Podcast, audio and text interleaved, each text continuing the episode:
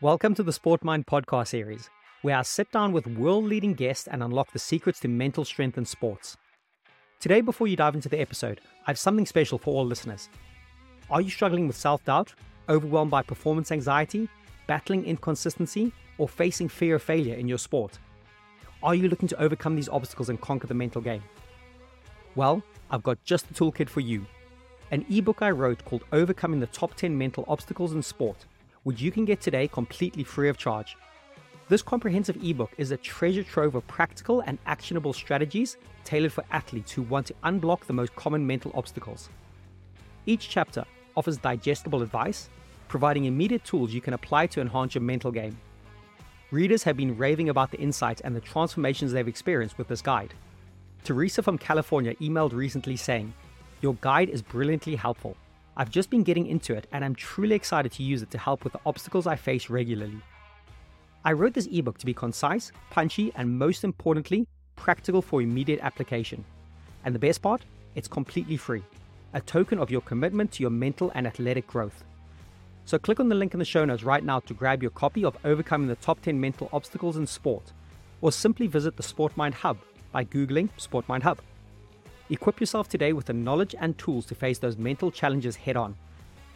Now, let's jump into today's episode and get ready to elevate your mental game to the next level.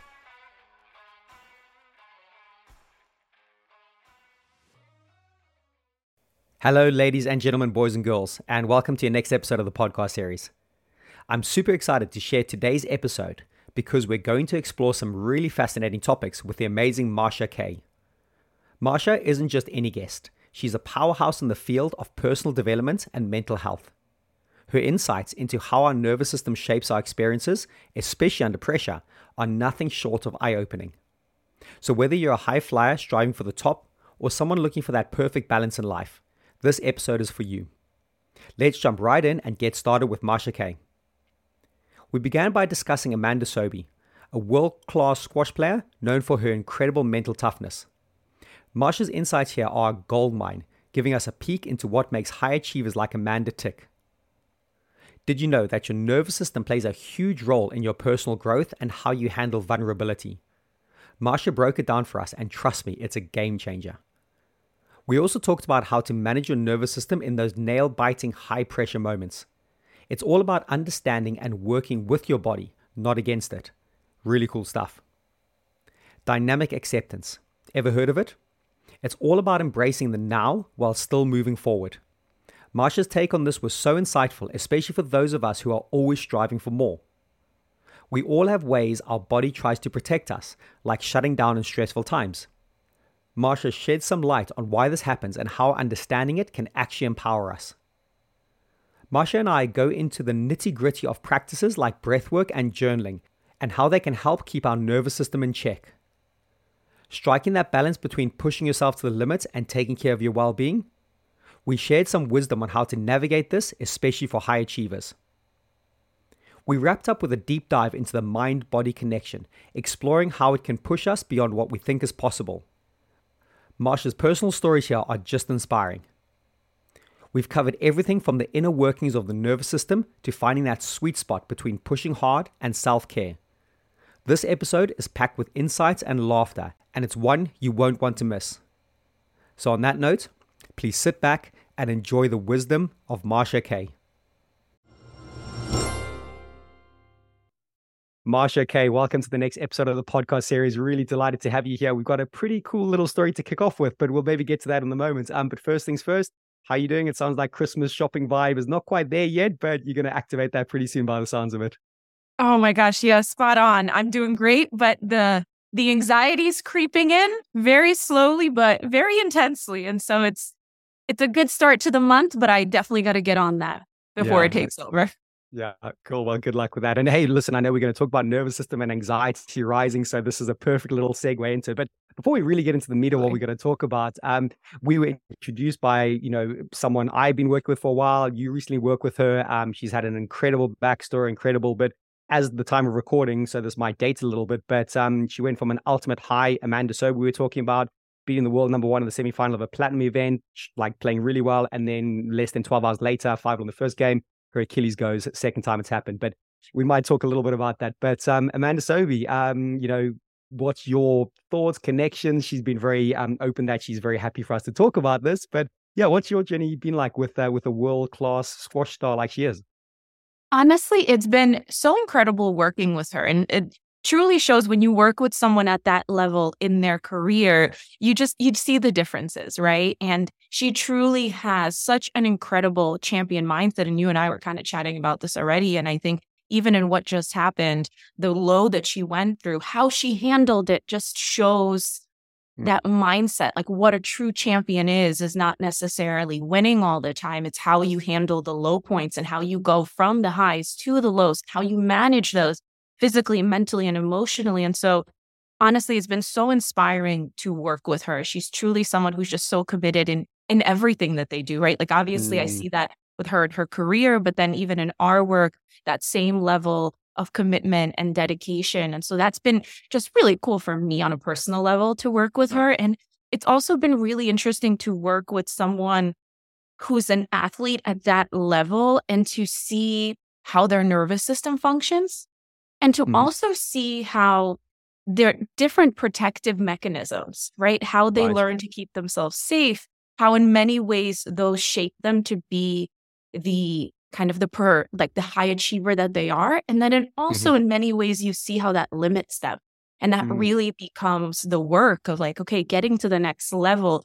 is really working those protective mechanisms and those nervous systems responses and it's just been such an honor to work with her someone who's just so committed and dedicated she's like i know this we need to work on this so it's nice. been really cool yeah and obviously you know coming from um her sporting background where it's been very intentional deliberate from you know before she was probably 10, like everything had a purpose and a reason. So I can imagine the work you do with her in the six months you've had with her, I can imagine that she, the buy-in and the purposefulness of what she did was really high. And I, I'm, we're not going to go too much behind the curtain, but what um what evolution have you seen in, in like the six months or so you've been working? So you, you kind of you got her as that raw piece of clay, I suppose, and she reached out to you.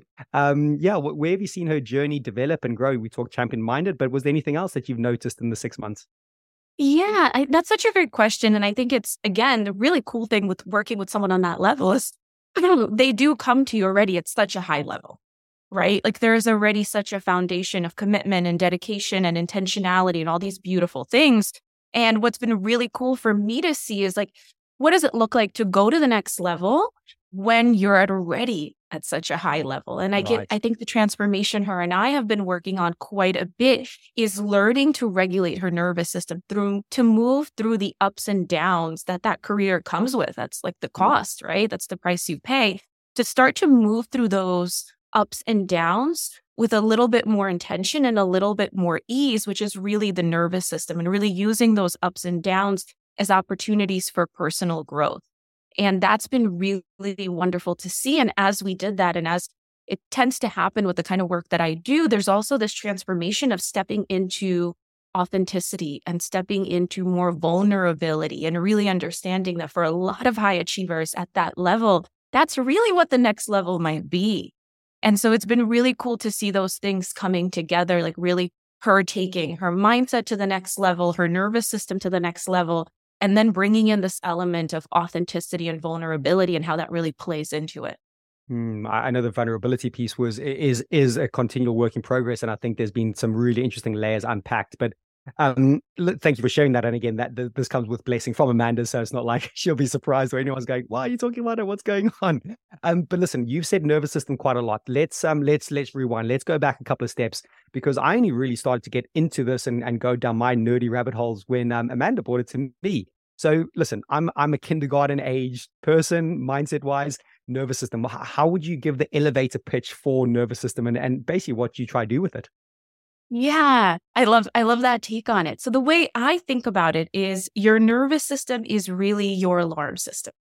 Right? And it's your your body's way of kind of understanding where are the threats and helping you appropriately respond to the threats. Right? And so we have these different states of our nervous system. We have a state of safety, and then we have states of dysregulation. And there's actually two different states of dysregulation that we often go into. And they're just protective mechanisms, right? Your nervous system is doing the math and it's like, okay, for you to survive, we could either do this or this. So this is always happening. right in the background. And I think that's the first piece we want to understand like how much your survival instinct plays into your life, into your actions, into your decisions, and even into how you perceive reality. So this is all happening without your control. Your nervous system's doing the math of like, we're safe, okay, that's fine, or we're in danger and survival instinct takes over. And the part of your brain mm-hmm. responsible for executive functioning, intentional decision making, long term planning, all the mindset stuff we really like, that goes off the table. Yeah. Right. And now you just start responding based on ways that worked for you in the past. And so, my kind of pitch when it comes to the nervous system is how often we think we're in control, we're making decisions, we're doing everything we can, we're reading the books, the mindset stuff, right? But our nervous system is actually the one making decisions because that mm. part of your brain starts to go off when stress is very high and your nervous system says, he can't handle it. We need to take over. And it takes over in the ways that worked way back when. And it completely distorts how you see reality. It distorts how you connect with people, your decision making, all of that is significantly impacted when you're dysregulated. And most people are not even aware that this is happening. And so, how much control do we really have? And when it comes to high achievers who really prioritize efficiency and optimization, you know, they're like looking for like, where can I get 1% better? I think this is such a huge part of it, right? Because it's like there's a huge component you think you're in control, but actually you're not. Mm.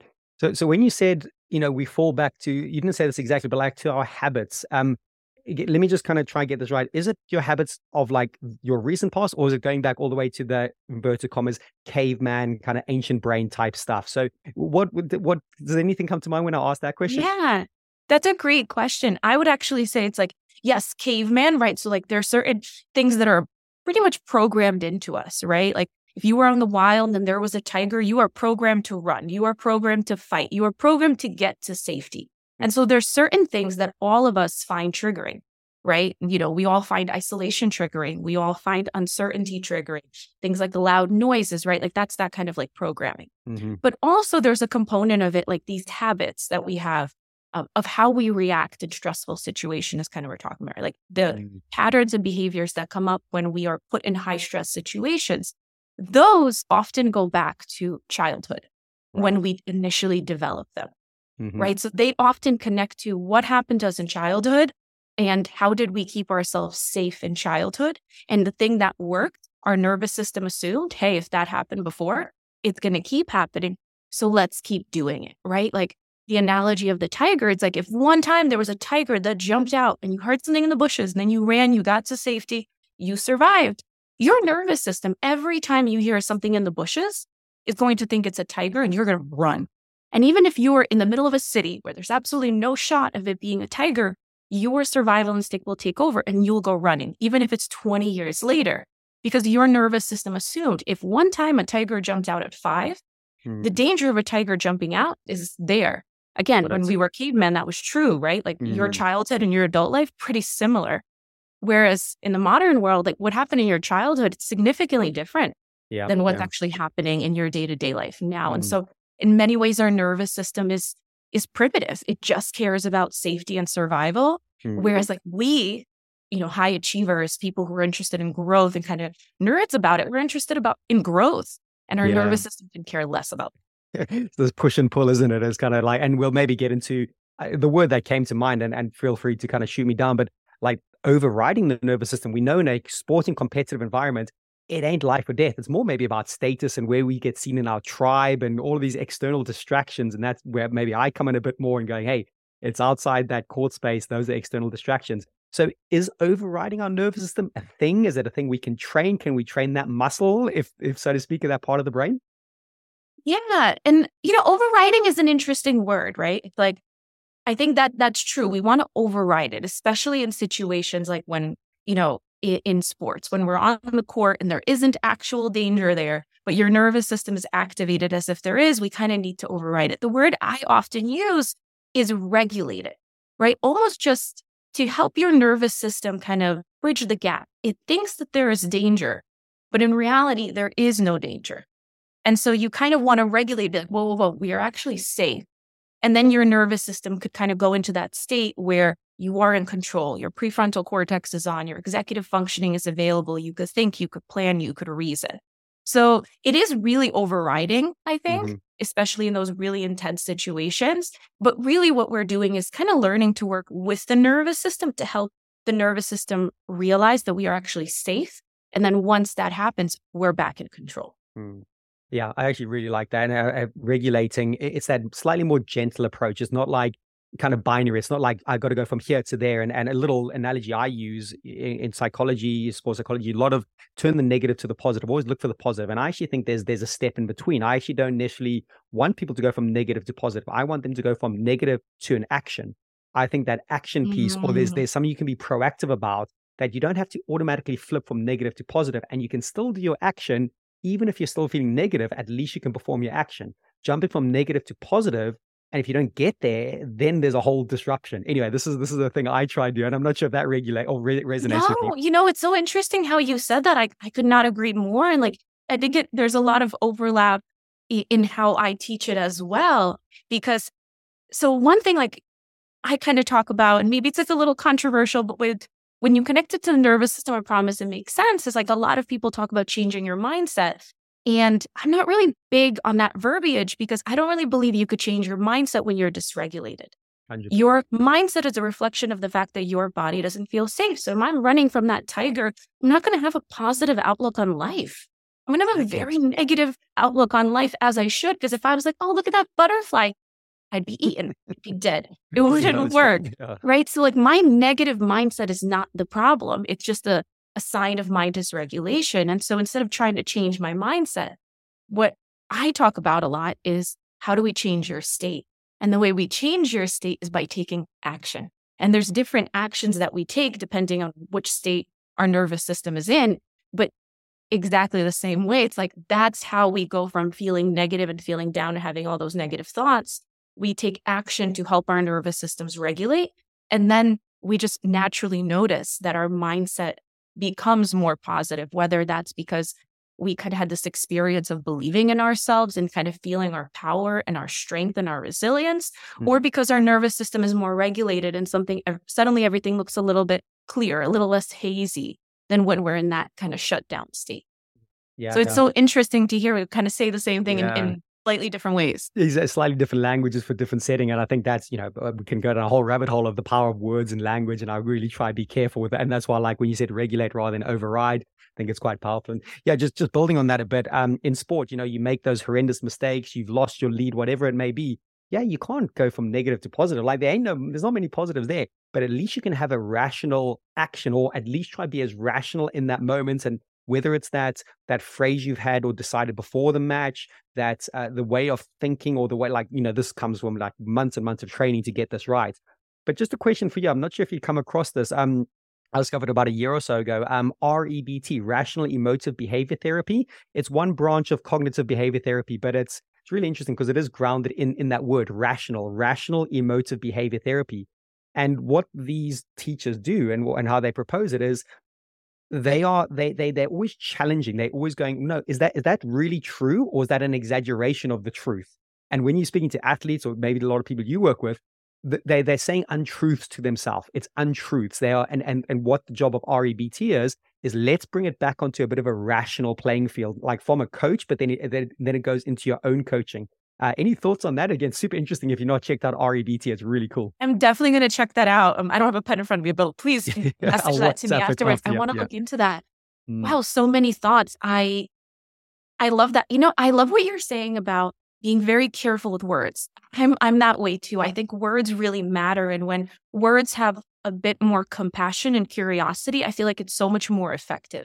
And especially for high achievers and athletes who I think are already so hard on themselves, that's part of the trauma response, or I would call it a protective mechanism, right? So, like that wording to me is everything. And I love what you're saying of like, like questioning it, really questioning your assumptions and your narratives. And that's really kind of how I approach my work and the nervous system work. And even if you don't know much about the nervous system or you're not like a pro at using all the tools because you know now i think it's very popular like all the tools and the hacks and and i love all the tools and the hacks. I think they're really powerful and i'm happy to talk about them. But what i think is equally as powerful and really doesn't require knowing too many tools or practicing too many tools is using the nervous system as a way to start to get curious about your thoughts and your narratives and your responses and not just take them for face value of like, oh, I'm thinking it. That must be true.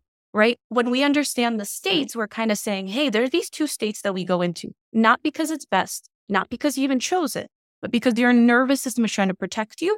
And it does this without your decision making. And when it mm-hmm. does this, it completely char- changes your perception of the world. I always kind of say it's like you have a different lens on the world once you're dysregulated. When you're in that dorsal, which is like a state of just shut down, kind of depression, nothing's ever going to work out, there's this very gray lens, right? Suddenly it's like nothing will ever work out. I'm a loser. There's a lot of shame, right? When you are in that more sympathetic fight or flight state, the lens is it's me versus you. Everyone's against me. I'm not good enough. They're not good enough, right? It's this very intense kind of lens and narrative. When we just become aware that these exist, that there's different states, that the states come with different stories and narratives for your protection so you can get away from that tiger. I think that opens us up to curiosity of like, mm. wait a second. If I'm dysregulated right now and I can kind of start to feel that in my body, maybe my story isn't true. And so it's funny, like, I don't, I've never heard of that, but I think in many ways that's what I do. Like, I'll just have them say, okay, can you locate where you are in, in terms of nervous system state? And they'll say, yeah, you know, I'm a little bit in that fight or flight, or I'm a little bit in that shut down state. And then I'm like, okay, remember that that distorts your narrative. And once they kind of realize that, now they're observing their narrative mm-hmm. versus in the narrative, which then allows them with that mindfulness approach to be like, wait, maybe this isn't 100% true. Maybe this is just how I'm perceiving it in that state. It mm-hmm. like just like opens the door up a tiny bit to that mm-hmm. person to consider like, wait, I might not be mm-hmm. right. And I, as soon as they recognize that, even just that kind of helps them regulate because they're observing it versus like fully in it. Love that. Yeah, that's that's power. Like what you said I really enjoy that. And a couple of things that popped in my mind as you were speaking there. One word, for some reason, we've caught each other at a good timing. I, have been using this really a lot in the last month or so. Um, the word notice. I, I really like in that word. So when athletes are on this high stakes, high pressure, they on the edge of winning a big match, or they too loved down, or they just tanking it and going wrong. Okay, you know what? One of the best actions you can do right now is notice. You said curiosity and awareness. I love that. They're interchangeable. Uh, for some reason, I've just attached the word notice, and it's and then I actually attach a second word to it. I talk a lot about notice and trust. Notice and trust. This is like in the middle of kind of performance. I'm not saying this is like when you're outside, but yeah. if there's like a noticing of going, okay, my I'm completely distracted now. I'm I, I, I my nervous system that might not be part of the word, but then I get back to the trust in my training, the trust in what I've done to get me to this point. So yeah, I love that mm-hmm. curiosity, mm-hmm. awareness, notice. It all it all weaves in quite nicely, doesn't it? It really does. And I I love the word trust. I'm a it makes so much sense to me because you kind of work with your clients long term and then like this is the moment, right? And you're really there with them in those moments. And it's like I think a lot of the work that I do is similar in the fact that we're trying to build that trust. Mm-hmm right? Mm-hmm. Like we're trying to get to the point where instead of feeling like their body's letting them down or they let themselves down, that they could trust themselves and trust their nervous system. And yeah, in many ways, trust the work they've been doing and the new habits they've been building. So I love that like pairing, notice mm-hmm. and trust. I think that in many ways, those are the two most powerful components that mindfulness and that like self trust coming back mm-hmm. to yourself. Mm. And it just leads me on to another. Okay, we're using words, great. Yeah, words are coming into my mind. Um, dynamic acceptance. I, I, a big proponent of acceptance. I love this idea of acceptance, but but I also quite am a fan of this dynamic acceptance, which means that gets you to your action phase. So you might not like the situation you're in. You you might, but but if you can accept it, if you can go, okay, and and for me, I think it's quite important to clear up. Acceptance is not it's not passive. It's not like, oh, I resign myself to like the bad luck and the victim mentality that might kick in but I go, okay, I accept where it's at. I might not like where I'm at, but I can I can be dynamic about my next thing I can do. So does acceptance or acceptance I know there's acceptance therapy they talk a lot about um, acceptance commitment therapy ACT which is quite interesting but yeah when I say dynamic acceptance what uh, what pops in there for the nervous system and anything come to your mind there yeah, I love that. I might steal that word dynamic acceptance. Yeah, that, okay. I, I didn't really I didn't come up with it, but and I stole it from another incredible Okay, I appreciate that. That's a really good way of saying it because, mm. Well, you know this even better than I do, but I think I tend to work with high achievers and they really struggle with this idea of acceptance because to them it starts to feel like quitting. yeah. right? And that becomes really such a huge part of the work of like, no, no, we need the acceptance. That's going to be the foundation on which we build on top of. We're accepting what it is here, which opens us up to like what other possibility. So I just love that term mm-hmm. dynamic acceptance. I'm totally stealing that. but what comes to mind in terms of the nervous system is a huge part of the work that I do in the beginning with my clients. And I actually find, again, this isn't the hacks and the tips and the breath work yet, even though I love all that stuff. It's the more, it's kind of like the prerequisite. Mm-hmm. And it's, you know, I call it befriending. I call it befriending the nervous system. And what befriending the nervous system really is, it, it's an acceptance. Mm. Right. It's it's curiosity and compassion and acceptance. I would I would think it's like those three words together. And I find that to be the foundation of actually using all these amazing tools and getting in control of your nervous system and building a resilient nervous system. I think it has to start with acceptance. And I find like an interesting entryway for that for high achievers who in the beginning, if you start talking about acceptance, again, you probably know this much yeah. better than I do, they really resist that. Yeah. They're like, no, no, no, you don't understand. And there's like, there's a lot of resistance there. And so instead, it's kind of, kind of like, okay, that's fine. We don't need to accept these things, or that's fine. But what if we just got curious about your nervous system and started to accept your different nervous system states? Mm. And sometimes, like for example, for high achievers, it's really hard to accept that sometimes they go into a shutdown state. They're used to being super sympathetic, fight or flight. Mm. And so when they get shut down, there's a lot of shame about that. Mm. There's like, I need Is to get denials? out. Is there a denial to it sometimes? There's a denial exactly and then when they realize that there's just like a shame of like a panic of like oh my god i do go here. I mm. never thought i did. I don't consider myself that kind of person. How do i get out? There's like a panic of being in it and never wanting to get back there and i actually find that if we're afraid of any of the states it creates more resistance right? Because we're trying to run from it and then we fall into it and it's just like this downward spiral and so i try to work on just acceptance of like what if we even looked at that shut down, which might look like procrastination or just a little bit of like a fawn response or having no energy of not being motivated. What if we practice accepting that as maybe this is a protective mechanism? Maybe your body is protecting you from something. Maybe that's based on the past. Maybe it's based on the amount of stress. But what if we didn't see this as like a broken feature, but we saw it actually as a protective mechanism? That doesn't mean you don't want to work on developing other strategies, but can we just see it as protective? And I find that that becomes helpful to just like having some acceptance for like, oh, this isn't a broken part of me. And I find that to be really powerful. And we're kind of doing that for all the states. And once we have a little bit of acceptance and we don't, we're not afraid of any of the states, we're kind of like, okay, I see how this one serves and protects me. I see how this one, they of course also see how they might hold them back, mm-hmm. right? But they could also see how they protect them. I find that acceptance then opens us up to then doing the work of like, okay, how do we rewire this? Mm. How do we make your nervous system work for you instead of feeling like sometimes it sabotages you, which is not sabotage, it's actually protection. But like, I get it. It can feel like sabotage in the moment. Mm. That's really well put. And just on that thread, when these high achievers are a bit resistant to that acceptance and you come at it from different angles and try present different cases, do you ever present the science to a deeper level? I found sometimes when I present the science of what's actually happening in the neural pathways and how we can rewire ourselves and the cortisol in our system, I sometimes find that gets through the kind of the, barrier to entry. do you do that sometimes? Yes, it's so funny you bring this up because I think what I maybe do a little differently uh, in general, but definitely differently than I think what a lot of maybe therapists do. And I think sometimes the difference in coaching, right, is I'm very big on like, I want to teach it to you. Let me teach you the science. Let me, like, I want to make you the expert in it. And people who really like control really appreciate that. They're like, oh, it's not just like some, you know, mindset stuff. It's like, no, no, there, there's more to it. And so I find that really, really helps to teach them. And that's usually where I start. I'm like, okay, let's look at your nervous system. Let's mm. understand the different states. Let's understand how this is programmed and why and how it's connected. And I find that really helps my high achiever clients. And to be honest, that was my story of like, I wasn't into any of it. Once I started learning the science, being a little bit of a nerd, I'm like, oh, now I can get behind this. Now I know why it makes sense. And I find that gave me a sense of control and a sense of safety. And so in a in a funny way, I think sometimes learning about the concepts and understanding the science makes our nervous systems feel safer to actually step into the unknown of trying some different which is scary.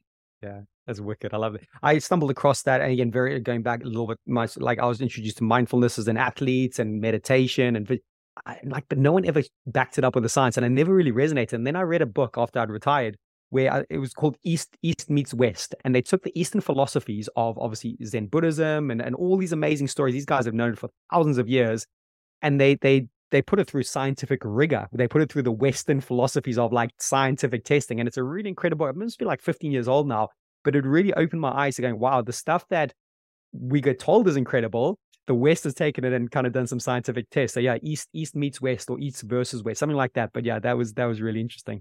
Um, and just moving on very slightly, you've mentioned this a couple of times. Um, you talked about your nervous system working for you. What what does that mean? How like there might be some tools we, will need to talk about with that, but yeah, what uh, what comes to mind? Nervous system working for you?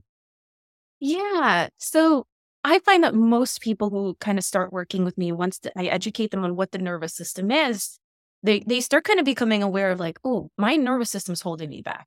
Mm-hmm. All the things like the next level things I want to do, when I try getting there, the nervous system pulls me back into old coping mechanisms, old behaviors, intense anxiety, fear, shutdown, procrastination, all these things. And so it's like it's sabotaging me. Right. And so when I kind of started, how I started phrasing it is like, okay, right now it feels like your nervous system is working against you. You're not aware of it. You're trying to fight it. But once we become aware of it and befriend it, it kind of becomes our ally and we could start working with it. Meaning, when we find ourselves getting dysregulated, we have a toolkit. Okay, what do we do to bring safety to ourselves so we can go into a state that would actually help us move forward with more ease mm-hmm. instead of like trying to like fight against this like invisible force that's trying to pull us back because your nervous system in that moment is saying this is too dangerous get out and you're like no because you're you know high achiever you're an athlete you're like i can't just give up i'm going to keep pushing but you're like pushing against this invisible force. So i find when we start understanding our nervous system and using tools to regulate we starts to feel like our nervous system instead of like this force that we're pushing against is kind of like the force behind us pushing us forward. Mm. we do a lot more with a lot more ease.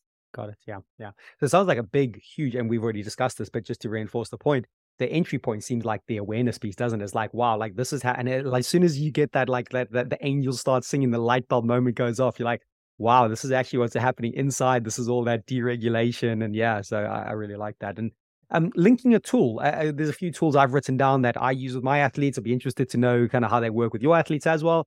Uh, can we start with breath work? You know, how how breath work, I'm assuming it's a very huge part of this. I'm yeah, super we can nerd out about this. There's probably a whole podcast on breath work, but um yeah, breath work for athletes, high performers, where where do we start with this? Yeah, oh, I'm a I'm a big fan of breath work. Funny enough, my personal journey started in getting uh, trained in different types of breath work just for myself for my own journey. And then I kind of learned about the nervous system. I was like, wait, these 2 mm-hmm. things actually go hand in hand.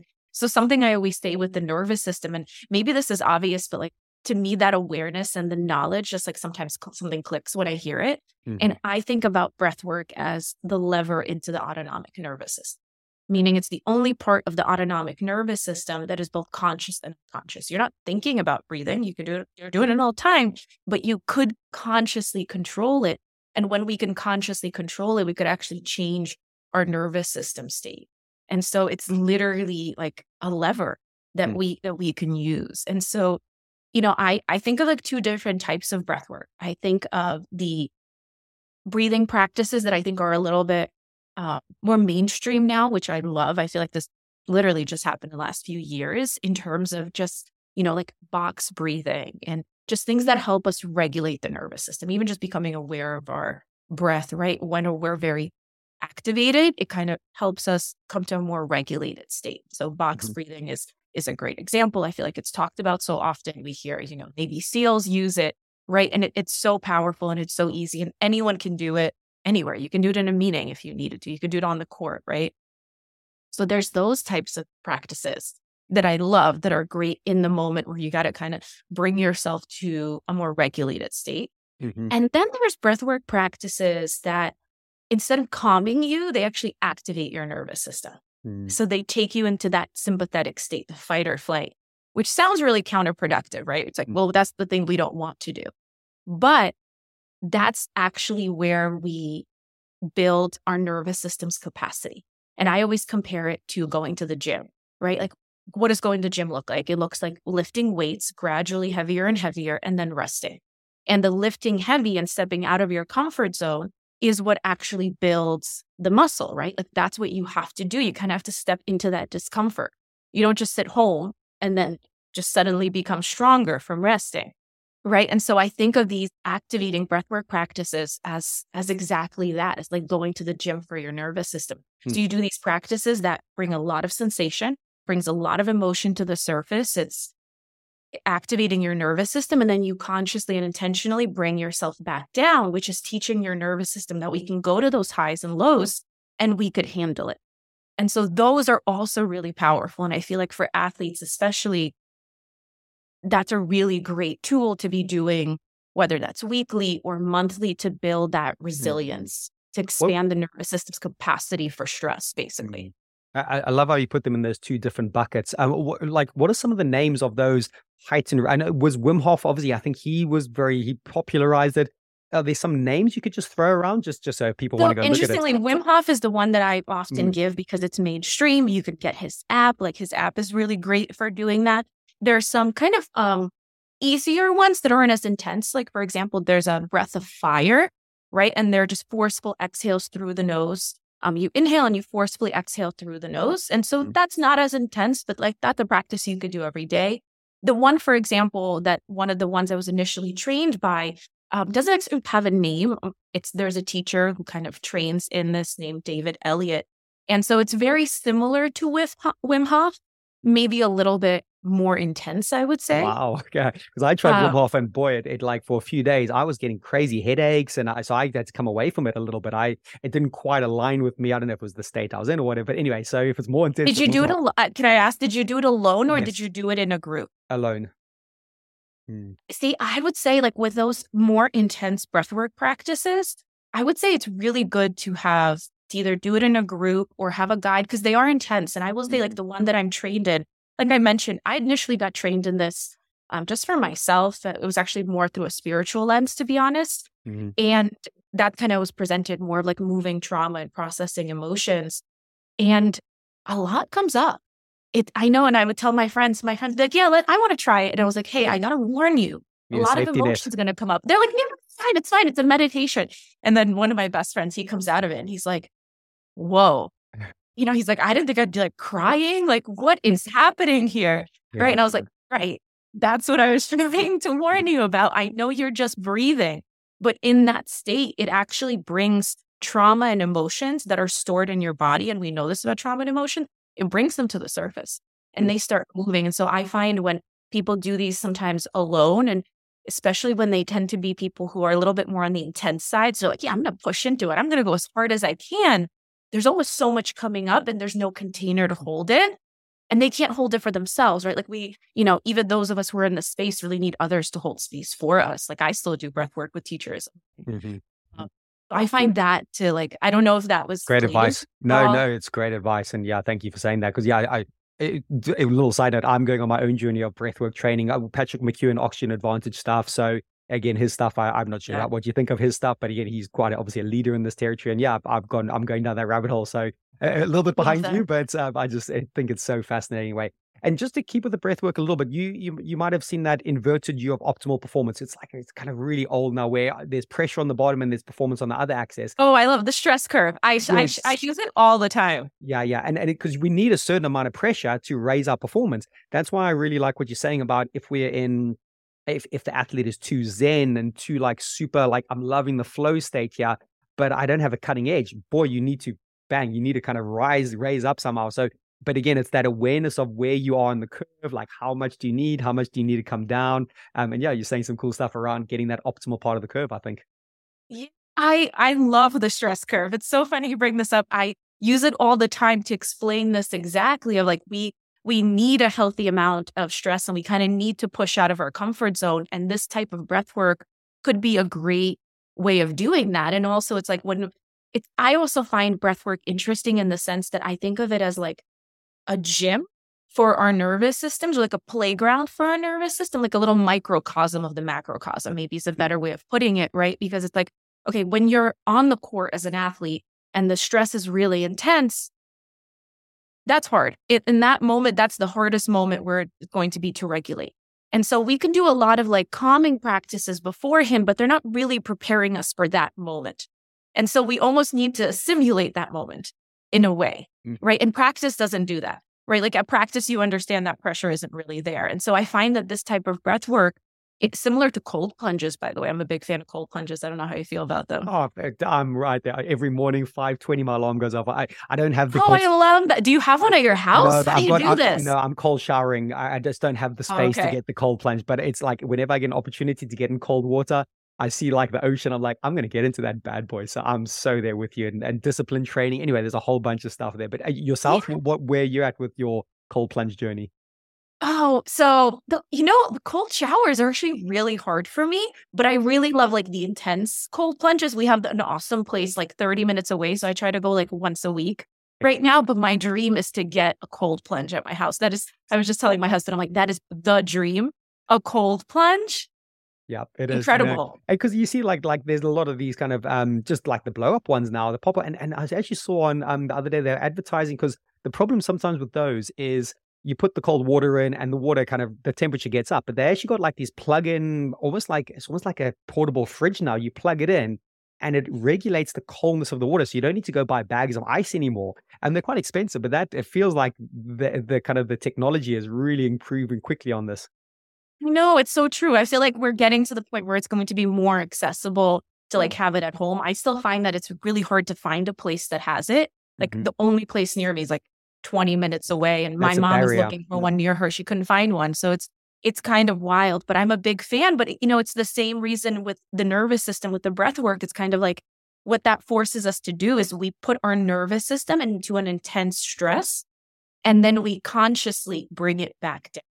Mm. we kind of like find ways to control ourselves within that to kind of lean into that discomfort and move through it and i think cold plunges really do that and I think breath work could be a way to do that. That's a little bit more dynamic, right? The cold plunges you're in, you got to breathe, or that's you're out. Yeah, yeah, hundred percent. There's really no in between there. Whereas with breath work, it's dynamic, so you can mm. kind of control how far you step into that stretch zone.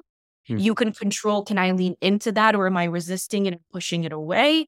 How do I pull back when it starts getting too much? Can I pull back a little bit and like build that self trust with myself of like, okay, I was getting a little scary. I could pull back, then I could step into it. So in that way, I find those intense activating breathwork practices just like a microcosm to really practice, to really prepare for the high intensity situations that otherwise we can't really simulate.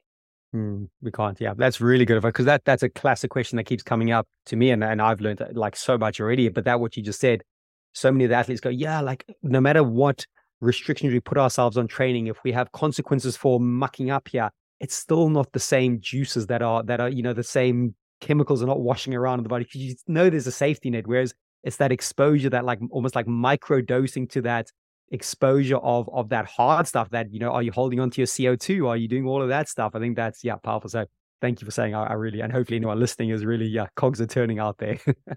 So yeah just um shifting gears a little bit uh, because I'm this I'm kind of nosy and it's my personal thing. I am a massive fan of journaling. I, it's probably one of the biggest things. Um, again, I'm fully, fully transparent about it. When I when I went through my divorce and everything, journaling was like the cornerstone key habit that morning, evening, getting the thoughts out of the mind onto paper.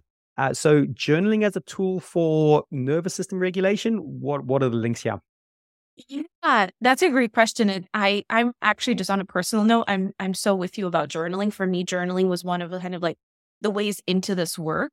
Mm. Journaling was one of the first tools where I'm like, okay, I think I'd be willing to try it. This makes sense to me. And then you start doing it and you start feeling a difference. And you're like, I didn't expect that to happen. Right. And so for me, it was kind of like that gateway drug into this world.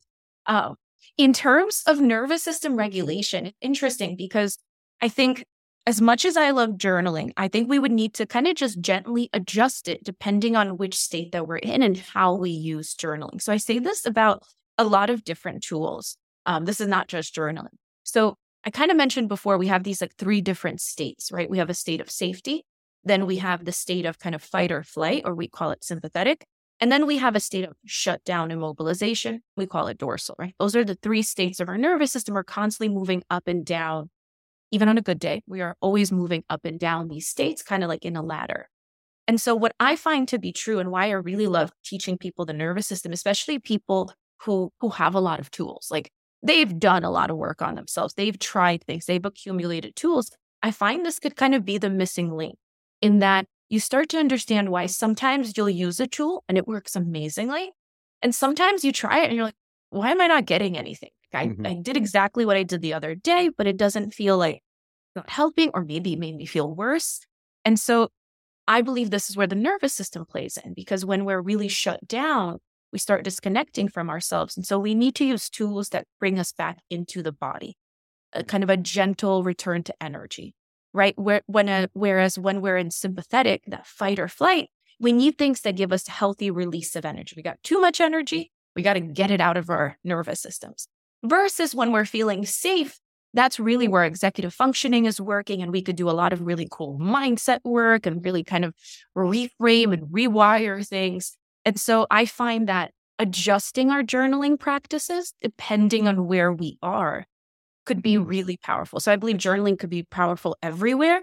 But I think making small adjustments to it and using it as a tool is really helpful. So, for example, if you're in sympathetic and there's like a lot of energy, maybe you're angry, maybe you're really frustrated, journaling could be a great way to kind of just like get it all out. Like let yeah, yourself yeah. kind of like scream at the paper, say all the things you have nowhere to say, just think, get it out, like purge it, mm-hmm. right? Like get it out of your head and onto paper.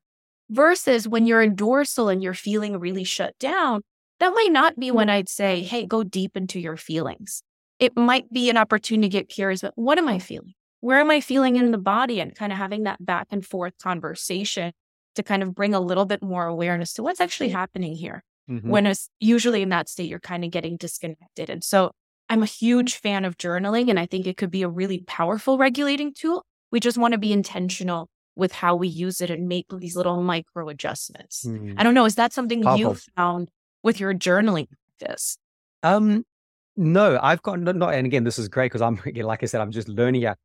I've probably much used my journaling almost as like as a, a discipline training for myself. So it literally mm. it's it's like right morning. I've got two different type of journals. I, I I read Stoicism every day. I love the Stoic way of thinking. Oh, Stoicism. Uh, uh, he's like old Ryan Holiday, Daily Stoic. Kind of introduced me to that. Love love his work. I got like three of them right here. yeah, again, really good. And I like because he he doesn't make it like it's a low barrier to entry. It's really easy. It's almost like the pop stoicism, but then you can go down the deep rabbit holes, which I also love.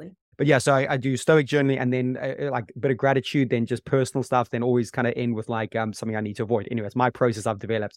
But it's actually more of a discipline training for me. It's like you know, whatever state I'm in, I'm turning up, I'm delivering on it. I know it's like my my kind of almost it's my you know tim ferriss win the morning win the day type idea. There's a journaling there's a meditation there's a bit of breath work.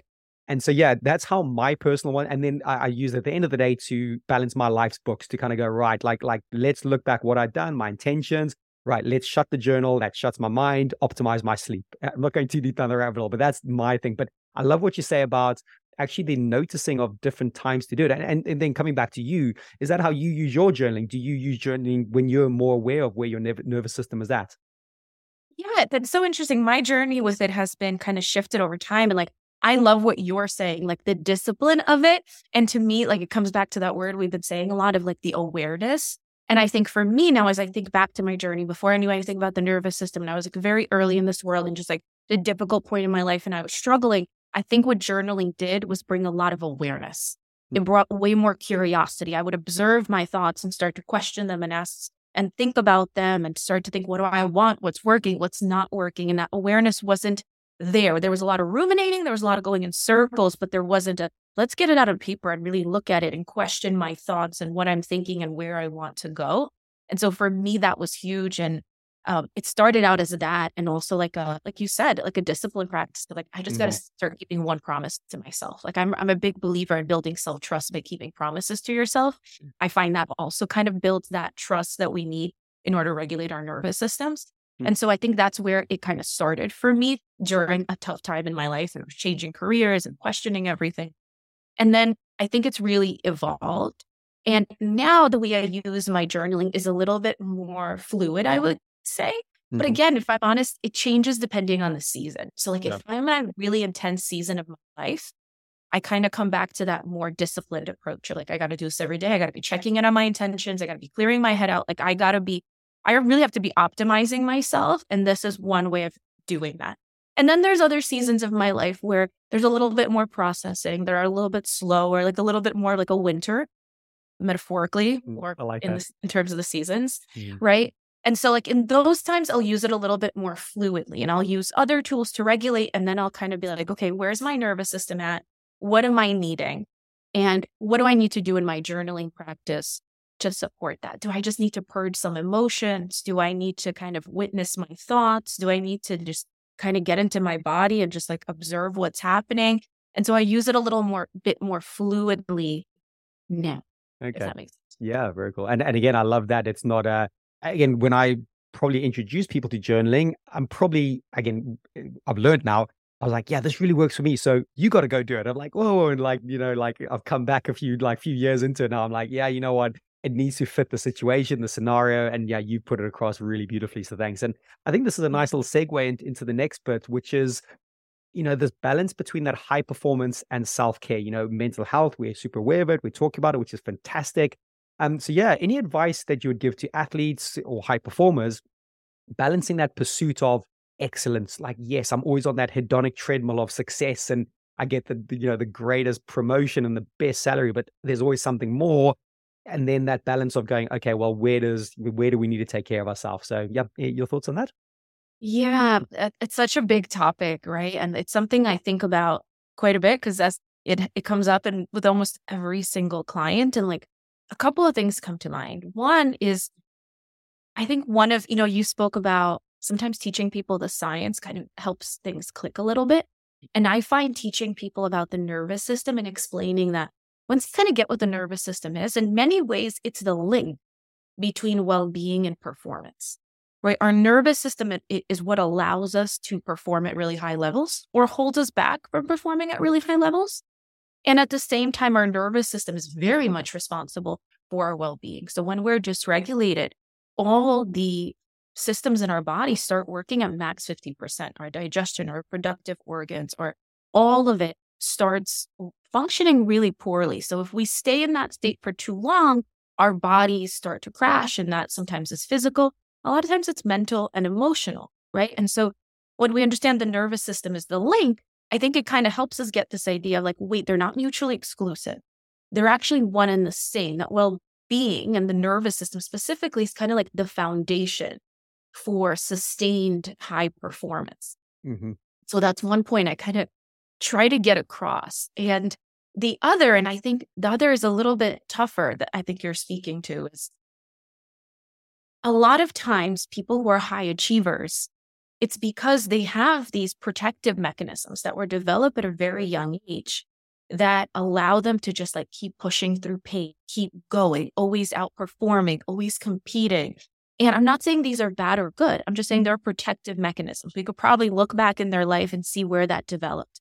Right. And we have many different types of protective mechanisms. Some are seen as really negative in our culture because you know, negatively impact people and others are seen as really positive and glorified and i i see a lot that for high achievers they have overachieving tendencies right? Like pushing through pain tendencies that they developed that made them very very successful. And so because it's made them successful it's like their nervous system's like well this worked. We got to do more of it. We got to do more of it. it do more of what works right? Like just keep going not realizing that it works to a certain point. And at that point, if you keep trying to use that strategy that got you this far, it's kind of like that stress curve. Like you're going downwards. You're doing more, but actually your performance is dropping. Mhm. Right. And so I find it's really important for people to kind of really start understanding where is the strategy that got me really far, that we're not saying is bad by any means. Where is it really not serving me in the same way? Mm. right? That like obsessive pursuit, that pushing through pain. Where is it now potentially hurting me? Because now I'm ignoring my body. Now I'm not thinking about, you know, what fulfills me, what's true to me, how to be authentic. And so really understanding that. And at that point, really thinking, okay, how do I develop the ability to kind of regulate so that I could go to that next level. Mm. Because that like obsessive push through pain, it's like it's it's awesome and it's incredible in athletes. But we also need to recognize that it's a protective mechanism. And if it's not controlled and if we're not aware of it, it could take us in a really dangerous direction, actually hinder our performance long term. And I bet I bet that's a pretty hard sell to high performers. It's like, well, come on, like, you know, I, I can't like like what like what a waste it would be to go walk in nature or to go on a meditation retreat or to whatever those healthy habits that we know are good. Um, so yeah, how do you again maybe the science is there, but but how do you sell it to them? You know, you're absolutely right. It is it is a high it is a hard sell. But I will say when people come to me, they're often in a place where they're frustrated. Okay. They're kind of like something isn't working. I'm doing everything right. I'm achieving more than ever. Why am I not happier? Why am I not more fulfilled? Why do I keep getting sick? Why do I keep getting hurt? Like, I don't get it. And that's the point where if we kind of sit in that frustration, like, wait, what if the strategies that got you this far are the very reason that you're feeling so stuck? What are, is there the very things that are now holding you back? Right. Like, and for, you know, with my clients, it's a lot of the times, you know, there's either patterns that they don't love about themselves uh, they either push their bodies too hard into burnout or they're lacking fulfillment. They're like, I don't get it. I have everything. Why am I not happier? I should exactly. be so much happier. Right. And so that's where it becomes a little bit of an easier sell of like, hey, what you're doing, it works really well, but now it's not working. Now there's diminishing returns. So you just turn right? the mirror, so mirror if, back on them in a way, going, ah, by the way, boom, there it is. yeah. Like exactly. It. And it's like, okay, what if we start making these very small, gradual changes? We're not trying to change who you are. And I think that's a really important part of it. It's like, I don't want to take this really ambitious, beautiful part of you that made you successful and make it something else. Mm-hmm. I love that part. I just also want to help you develop other parts of yourself and kind of connect to other parts, right? Maybe feeling more grounded, more fulfilled, what's authentic to you. And as we start doing that little by little, they're like, whoa, there's more to me. And there's things that actually make me feel really good and really grounded. And now their nervous system is actually learning to tolerate those things. And what I mean by that is a lot of times overachievers, high performers, they actually don't have a tolerance for joy, for being calm, for feeling peace. It's like it feels uncomfortable. Like the shoe's going to drop. I can't be in this. And that's where they go to like, I'm going to keep working. I'm going to you know, and like I'm sure you've seen it. And so it's like we're also kind of explaining to them, it's like, hey, I know you want more fulfillment and more joy and more success. What if you don't have the capacity to actually feel those? And what if we actually have to build a capacity to feel those in a similar way that you build muscle, mm. right, at the gym in order to lift really heavy or to excel in your sport? So I find that there's also that kind of approach of like, this is work too. It's a different kind of work. It is. And I often say this to clients and my high achieving clients. I feel like this gets under their skin a little in a good way. And I always say to them of like, look, what you're doing now is hard, but for you, it's easy. Mm. The walk in the park for you, ignoring your body, pushing through, not sleeping. Like, let's not like, let's be honest here. That's a walk in the park for you. What's really hard for you is to slow down. It's to be present. It's to be vulnerable. It's to feel your emotions. And I'm like, you like hard work, right? Like this, this is it now, you know? And wow. I think sometimes that almost is like, well, I do hard things. and I think yeah, that gets yeah, under yeah. their skin in a good way. Wow, you know, geez, you're slightly blowing my mind here because you're talking a lot, uh, at kind of what I do. I, again, full transparency, yeah, I do hide behind the the high achieving, constantly on the go. Hey, look at this next thing I've done. Look at the next thing I've produced, and it's like, and and again, I'm trying to hackers is is obviously a word we use, but you know, I, I try at certain times. My phone goes off on Friday night and only turns on on Monday morning. I try have a full detox. I know that's a bit of an extreme, but then it's making sure, you know, kind of right. Just slow down. You don't need to see that bright, shiny thing and react to it straight away. It's and, and again, that's part of my own personal discipline training, going, right, yeah, I need to train that muscle. It's it's a muscle. So you've said it really, really well. So no, thank you. Thank you for saying that. Uh, yeah. And I, by the way, like I just resonate with that so much too of like, I learned this the hard way as well. That's kind of my journey going from like this overachiever, perfectionist, nothing is ever enough to really slowing myself down. And it's funny because like I had one phase when I really slowed myself down. I quit corporate, I went into this world.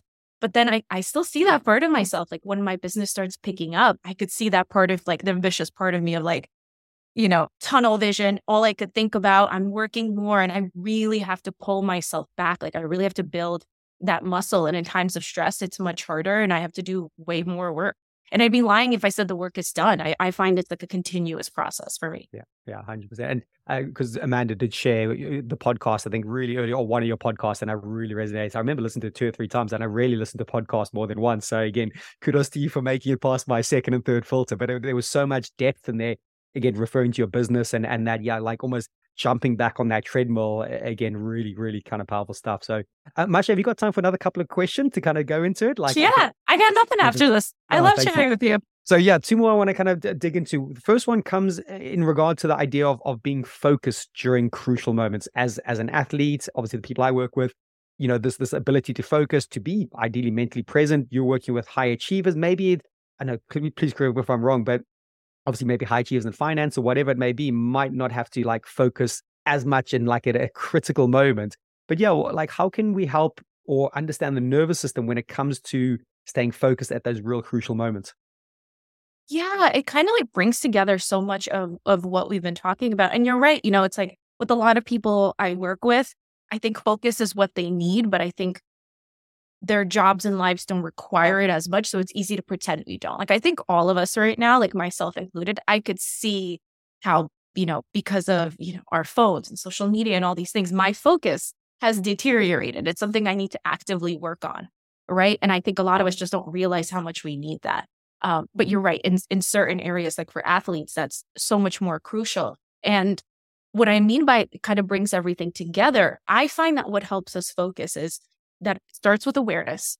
So becoming aware of, okay, where am I on the nervous system ladder right now? What's happening to my nervous system? Am I focused? Am I, do I like almost too much energy where I'm going in a million directions? Do I feel just like shut down and completely lacking motivation to like, I'm just nowhere? Mm-hmm. So it starts with that awareness of where am I? And then thinking about, okay, how do I get to a more regulated state? What can I do to move myself up that ladder? Because it's in that regulated state that we could really find that that focus mm-hmm. right? And you know when we talk about regulated i think a lot of people think like calm.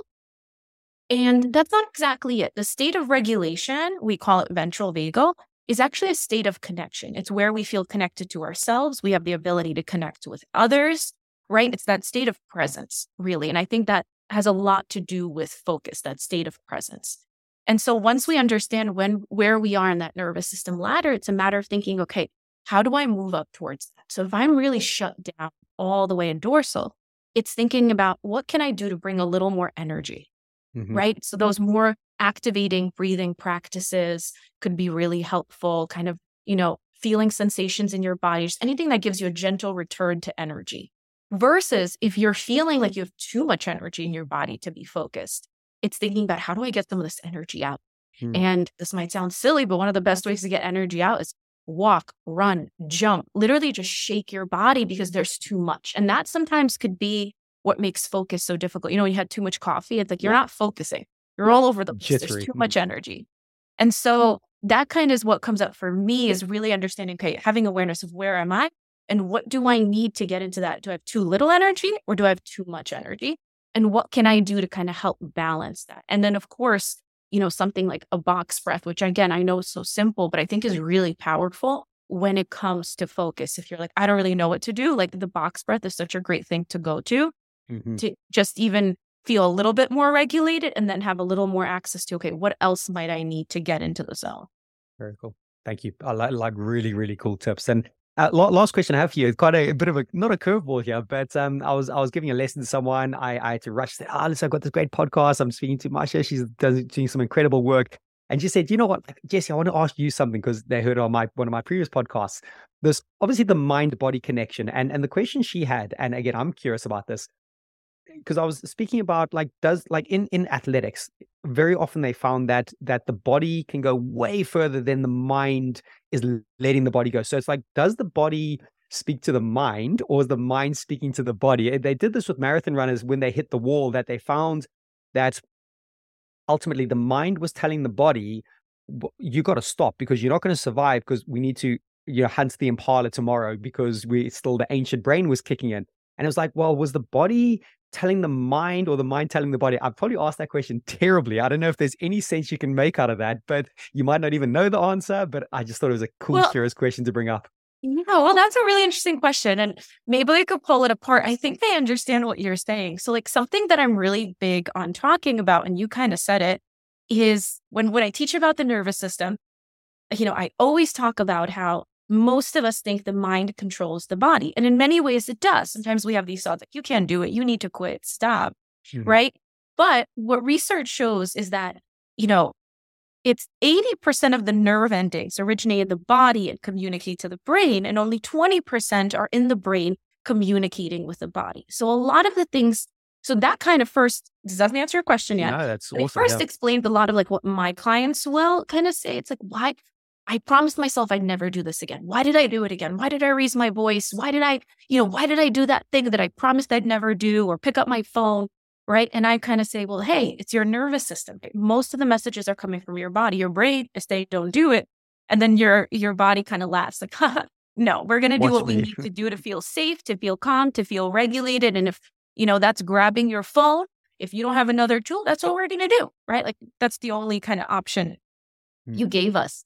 But I think it's interesting what you're saying. Like if you're running and your brain is sending the message of like you got to stop is that originating in your body then creating that message and then because it is it's this loop, continuous yeah. loop of the body sends a message to the brain the brain creates like a narrative out of like what the body is sending and then it sends that back to the body and so i think it's kind of it's interesting to think about I'm trying to think about it out loud hmm. you know I would wonder in that moment, it's like most people are just aware of their thoughts. Mm-hmm. And they're like, okay, I'm thinking this and must be true. Or, you know, maybe you kind of worked on this and you're like, no, it's not true. I just need to tune it out. Right. So we're just aware of the thoughts. But I'd be curious about what's actually happening in the body for that person in that moment. Because a lot of times it's like the body's feeling something and it's picking up on something real. Mm-hmm. Right. And extending the message to the brain of like, hey, something's kind of up. I'm not sure and then the brain creates a narrative to create cohesion. Mm-hmm. So it sends a body. The brain doesn't really know how to uh, send a message. The brain doesn't really know how to interpret this message. So it creates like the most cohesive narrative. and if go to mm-hmm. narrative is, well, I can't do it. I'm not strong enough. That might be the go to story, but that might not be the exact message the body was sending. The body might be sending, like, hey, you need to change your posture a little, mm-hmm. or this feels a little uncomfortable, or what's going on with their ankle right? But if we're not in tune with what's happening in the body, it's just kind of like yeah, yeah, pre-programmed message of like, I knew I couldn't do this. Mm. Yeah, that that makes a lot of sense. And again, I love that we're just brainstorming. That's that's what that was. And you know, I think what I'm I'm hearing is like obviously the the the marathon. Okay, these people are on a marathon. There's an end point, but at that point, the body doesn't know there's an end point maybe, and it's like wow, like like we're just we're being told to keep just churning at this pace that is unsustainable because we need to be able to be good enough tomorrow to go get our food or hunt our food. And for me, that and it's like, but then that's why maybe all, looping all the way back to overriding, where it's going, okay, then do you need to over like at that point the, the rational brain goes, well, I'm stopping in three miles. I, I can I can actually tell myself to shut the hell up because uh, you know you're screaming at me to stop, and my brain's making up that story, which I like you said, and that kind of narrative of stuff. But then there's like, right, maybe that doesn't need a regulation, and maybe needs the harsher override. Again, thinking out loud here. So yeah, yeah, well, no, I think you're like spot on to even like overriding and back to like the beginning of our conversation of regulating, right? It's like our nervous system is sending some kind of message that we can't fully understand, but like, hey, there's danger. And now that's actually really logical because I've never run a marathon, but I know it's very hard on your body, right? Like, I think that's like a commonly known and understood thing that there's a reason why sometimes people drop dead at the end, mm. right? Like, it's really hard on your body. Now, I think there's a lot of value in like overriding your body and that mental resilience, mm-hmm. but I'm just saying it is hard on your body. So, when your body is sending that cue of like, hey, this is really hard, you know, something's a little off, we're struggling. I think most of us want to just like ignore them, be like, well, that's dumb. It's like, well, it's not dumb. Your body is just saying, hey, I'm feeling unsafe. I'm feeling threatened. Maybe it's because I'm thinking about my reserves for tomorrow. Maybe it's because there's something kind of going on internally that you're not quite understanding, right? But the nervous system is basically picking up on threat and sending that message. Mm-hmm. And if we are someone who wants to kind of like build that mental resilience of just like override the body and keep going, I think the question becomes of like, how do we bring a little bit of safety to our body in that moment? Mm-hmm. Kind of like when we're in the cold plunge and, you know, you get in there and you can't breathe because your nervous system goes on overdrive. It's like what do, I don't know about you, but I use my breath. So I'm mm, really big on breathing in order to calm myself in that. And then that sends the message to my body that even though I'm in 38 degree water, I'm okay. Yeah. And it works and it works it every time. And it blows my mind every time, to be honest, that like mm. if you keep doing it after a few minutes, there's times where I, I could be there for like 10 minutes and it's uh, wild. Like I just don't feel it anymore. Right. And so you could override it. And I think we're talking about a very similar thing yeah, with the example similar. of a marathon of like, mm. can I use my breath? Can I make adjustments? Um, you know, what are these little shifts that I can do to bring a little bit of safety to my nervous system, which is sending me cues like, hey, we feel like we're in danger. Instead of disregarding it, it's like, okay, I hear the danger signs. Hey, let me make some adjustments to let you know that I'm actually safe and that I'm in control. Mm. Very cool. Very, very cool. I love that. Uh, cool debate. And yeah, it just we made something of it, and that was the point. I know. I love question. that. nice. Listen, Masha, you have been an absolute superstar. I've learned so much. I'm sure people listening have really resonated. There's probably like another 10 questions I want to ask you. So maybe there's a part. I know I can keep going for hours with you. Yeah, yeah. So um, but listen, where can people find you? I, you know, you're doing some incredible work. Again, really honored to have met you and had this conversation. Can you signpost people to where they can uh, check you out? Yes, they, they, could check me out on probably the best place is my Instagram. I am Masha Kay, K A Y, Masha M A S H A. Um, I also have a website, mashakay.com. And, and on there, they could find kind of my options. I have a group coaching program, kind of like a hybrid of one on one, kind of talking about exactly what we've been talking about recalibrating your mind and your body and kind of learning the formula for that. And the next round is is launching really soon. So they could check that out there. Fantastic. Well, this has been really good. And they'll all be in the show notes. I'll be sending links to that and stuff. But Masha, listen, have a fantastic rest of your day. This has been an absolute treat. And I, you know, can't wait to stay in touch and see where it goes in the future. Absolutely. Thank you so much for having me. This this was so much fun. I truly enjoyed this.